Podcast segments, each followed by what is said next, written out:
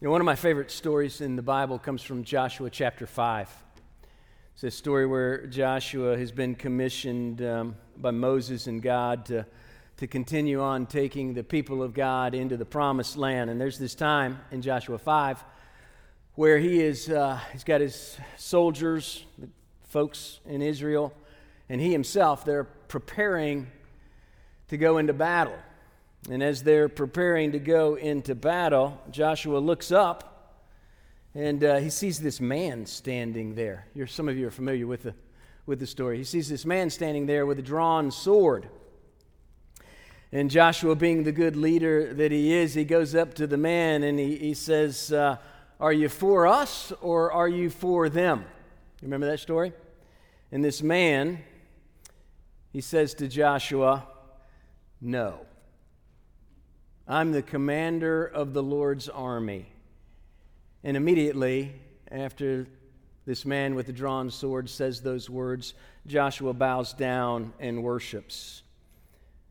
I think uh, the reason that he's able to worship is because this is the second person of the Trinity, the pre incarnate Jesus Christ, the angel of the Lord. And I like this true scene, this true story, because I believe it's a call to reality. I'm not like Joshua in many ways, but I am like Joshua, maybe like you in this way. I'm always asking God the question surely, God, you've got to be on my side. Right? And Jesus says in response to that question, No, Todd, I'm the commander of the Lord's army. I am my own side. You really simply need to just bow down and follow me. You see, we're in our series on spiritual warfare, and there is a war going on in our world, and we are tempted to think that it's simply about politics, about race, about power, even the virus. We have our own ideas about what's right, good, and fair, and that might be good as far as it goes, but it definitely doesn't go far enough.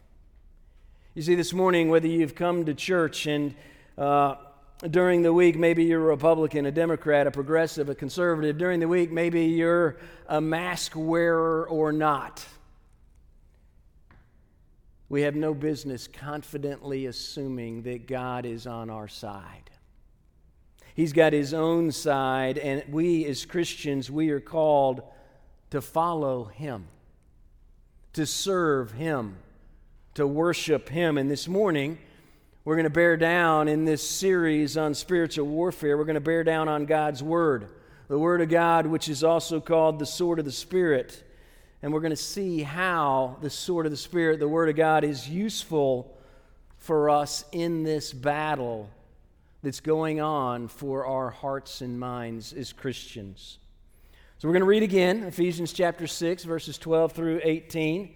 And even as I read, I'd love for you to consider, try to remember some of the things that we've talked about using this passage, and know that uh, this morning we're going to talk about God's Word, the sword of the Spirit. So let me lead us this morning reading Ephesians 6, beginning in verse 12. It's written for you in your bulletins. You can open up your, your Bibles if you'd like. But here now is God's Word.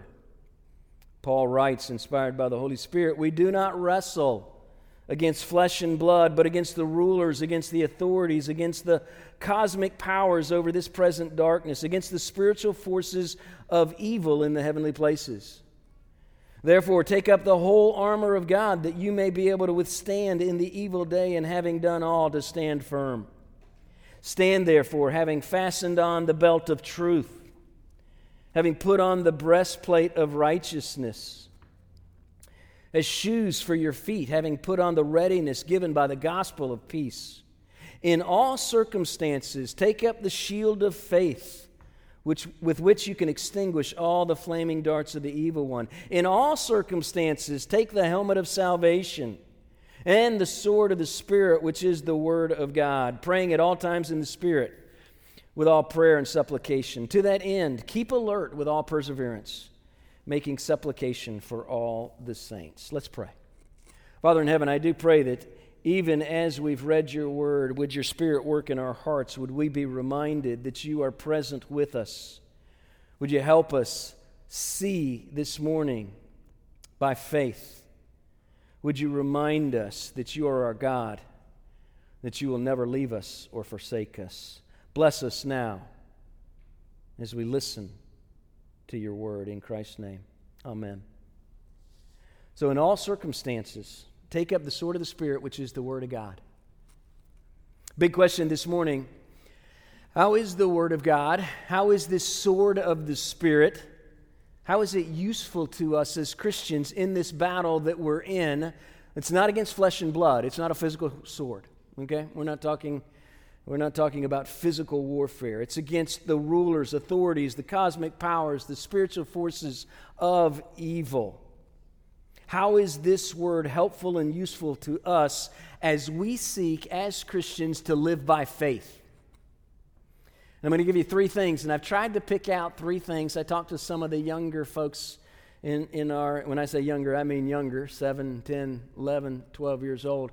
I tried to pick out three things that I think will be helpful to us regardless of our age that you can remember so that so that you can take up the sword of the spirit which is the word of god and live by faith in whatever the lord brings to you in the coming days. The first thing that we're going to talk about is with god's word through his spirit we can enter into the presence of god. And i know most of you know that but we're going to delve into that a little bit. Secondly God's word is useful to us because it presents for us the real true story that you and I are actually a part of. I'd like to say it like this there is an unseen world of absolute reality. Unless you're embedded in God's Word and you can find your part in it, you're going to miss it. And that's serious. And then, lastly, my favorite point God's Word is very useful for us because as Christians, we can know that we're going to win. That no matter how hard it gets, because God's word is always effective, always brings about its intended pur- purposes, that we're on the right side by faith in Jesus. So, three things. First of all, we need God's Word. If we're going to know who God is, if we're going to know what He's like, if we're going to know how to relate to Him, regardless of your age here this morning, you need to know that God doesn't normally today speak to His people through dreams, through visions, and Isaiah like prophecies. That's not the normal way that God speaks. I'm not saying that He can't. I'm not saying that He hasn't. I'm not saying that He won't. But the normal way that God speaks today is through His Word.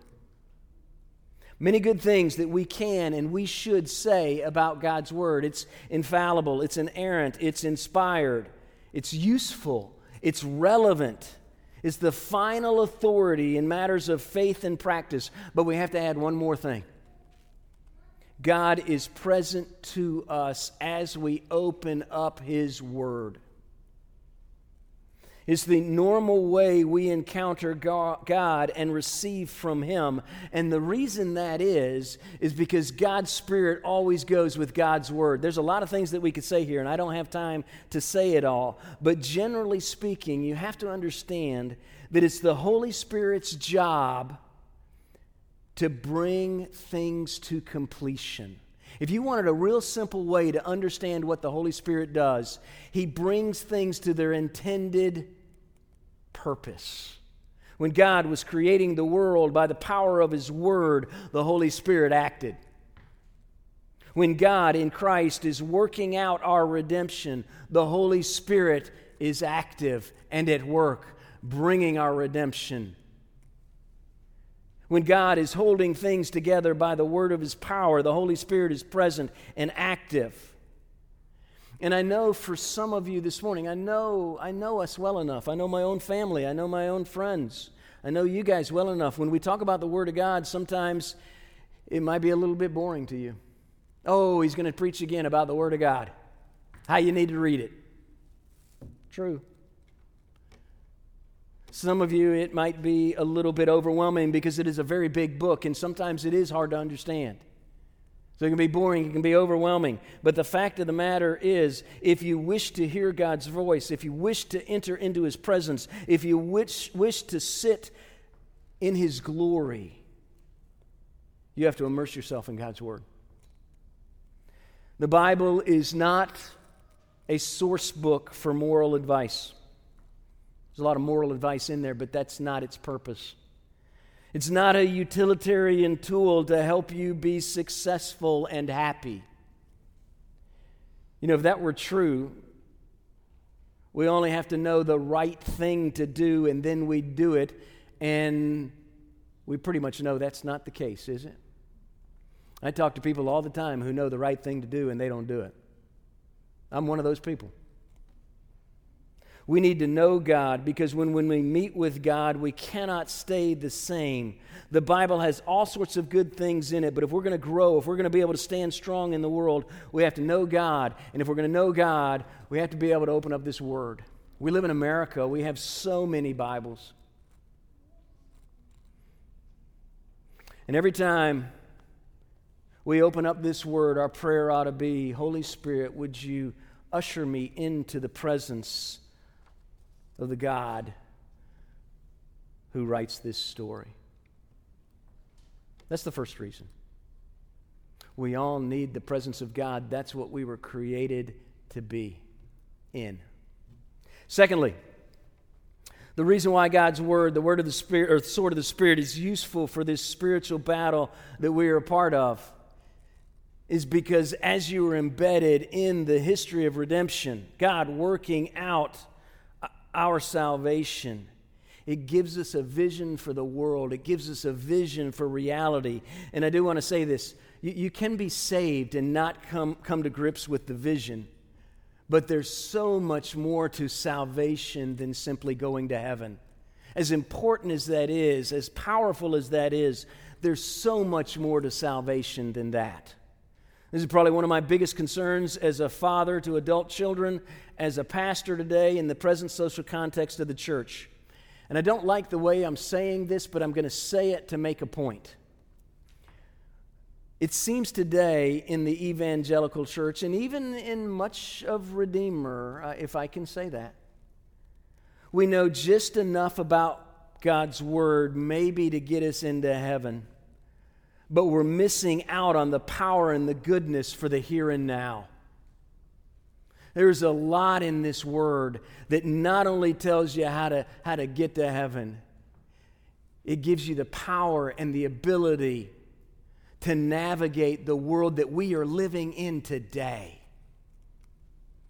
God is supremely real, He is supremely righteous. He's at work in the world today, but so often, we find ourselves busy walking in the shadows of partial reality because there is an unseen world of absolute reality that can only be entered by faith. And to enter it by faith, you have to be immersed in God's Word because God's Spirit applies that Word and ushers us into the life of faith. It doesn't make us useless for this world that we're living in but enables us to be very useful for ourselves and our neighbors.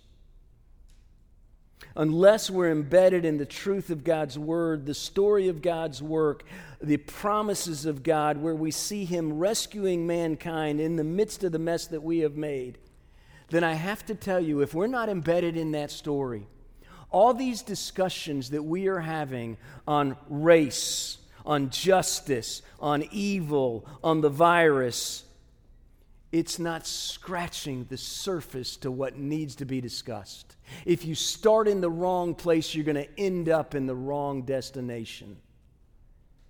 You know, as I, I, watch our world today, even as I watch myself sometimes interact with the world, Christians interacting with the world today, I, I, I don't get upset or don't get concerned. I really don't. I don't, you need to understand this. I don't care whether you're a Republican or a Democrat. I don't care whether you're a progressive or you're a conservative. What I care about is whether or not we're using the world's value system, the world's idea of right and wrong, rather than the truth of God's word to determine what's right and wrong. And what I care about is some of us sometimes are tempted to walk around thinking that Jesus is on our side And that's the wrong question, or that's the wrong idea. The question that we have to be asking ourselves is Are we on the side of Christ? If we're more embedded in man's story and the, man's interpretation of the world rather than what God communicates that's found in Scripture, we are going to miss the mark. See, there's an episode in history in which full reality can be discerned. It's found in the, the whole life and the whole death and the resurrection of Jesus Christ, and it's the gospel. And you have to realize that there's a prelude to the gospel. It's called the Old Testament. And you have to be versed in what those stories mean and where they're leading to better understand the gospel. And there's a, there's a postlude to the gospel it's Acts, the letters of Paul and others, and Revelation. And when we put that big picture together, we dig deep, we can see and understand things like the origin of mankind. What is the human race all about? We see the purpose for men and women. We see not only what we're supposed to do, but why we're supposed to do it. And the why really matters. And ultimately, we see our destiny as human beings. And if you guys, if we don't think those things are important, if we don't come to grips with the biblical answers to those questions, we are not going to be any help to a world that needs it. The vision that the Bible gives, it takes, it takes the world that we're walking around in. The Bible gives us the vision of faith so that we can interpret this world and we can actually live faithfully and love other people in the midst of it. My point here is this if you want to be helpful in the world today, if you want to be helpful to your family, to your friends, to your neighbors, if you, if you really want real insights into the struggles of the world today, we need to understand, we need to be immersed in God's story where Jesus Christ has erupted onto this scene in this world, in space and time, to fix the things that we have broken and are breaking. So, as a recap, we need the word as God's people. It is useful to us, it is helpful to us so that we can enter into his presence, so that we can be transformed by the glory of God himself.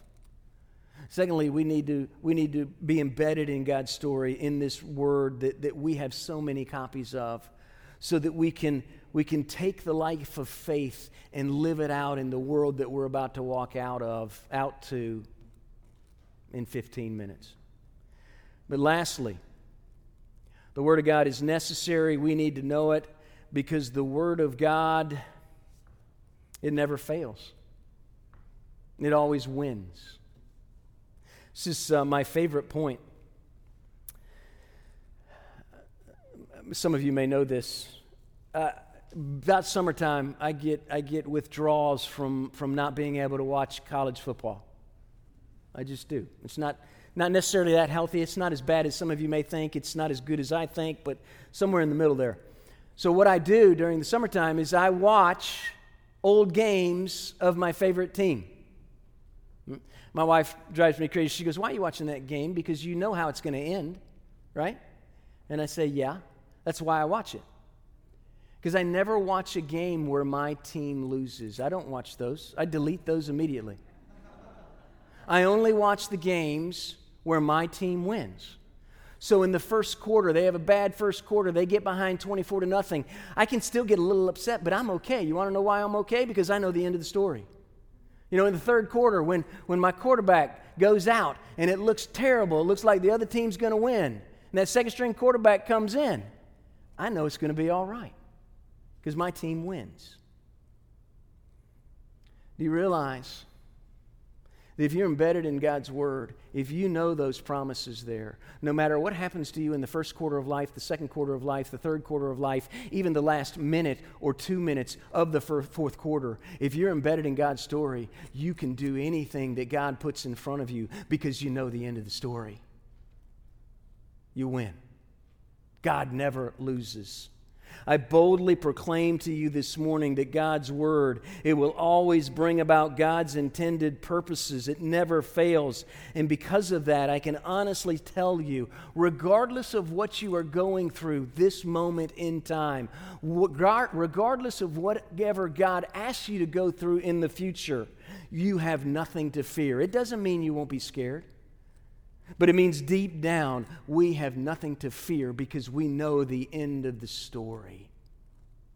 That is the only way that we're going to make it through this life that God asks us to go through. We read it in our Old Testament reading. God says, My word will not return empty. It will accomplish all that I purpose. It will succeed in the thing for which I sent it. Do you want to know why we can love our enemies? Do you want to why, do you want to know why we can look past politics and power and the virus? It's because we know the end of the story. And we need to be busy about, about trying to be on God's side, following Jesus. And it starts right here in this room, it starts in our family. You work it out in your family, and then you take it to your neighbors. There's really only two options when it comes to the Christian faith. This, I, I, need every, I need you young people to listen to this because you're young, okay? You're either going to, we're either going to trust God, His Word, His promises, or we're going to trust ourselves. Those are really the two options. What we think, what we believe, what we ought to do, and that's really it. There's never any neutral encounters with, the, with God, with the living Word. You're either going to respond by faith or you're going to be moved away when you hear God's word, when you think on God's word, when you pray on God's word, we're either going to trust Him or we're going to decide to do it on our own. It's the same with God's word, it became flesh, the Lord Jesus Christ. The good news, the primary message of God's word is this that God became man. He died on a cross to, to forgive us of our sins and reconcile us and make us into the men and women that we were created to be and our lives pivot on what we do with Jesus, who is the living Word become flesh. We'll either trust Him with our lives, cast our lot in with Him, and when we're tempted to ask God, Hey, are you on my side? His response always is no. I'm on my own side, and you need to follow me. God's Word we need it because that's where we're changed. That's why this worship service is, I mean, we, we've cut out a lot of things to keep us safe, to move us through so that we're not sitting here for an hour and a half. We haven't cut out the Word. Secondly, the Word of God leads us into ultimate reality. A life of faith in this world of shadows enables us to go through life with purpose. And lastly, in this word are the promises to remind you that no matter how you feel, no matter what you think, God's promises are more certain than even that. And that's powerful. So, this isn't a sermon about how you ought to read your Bible, but you ought to read your Bible. This is a sermon about how we need to be embedded in this story of redemption as God's people. And as we dig down deep, He's going to lead us where we need to go. He's going to make us faithful.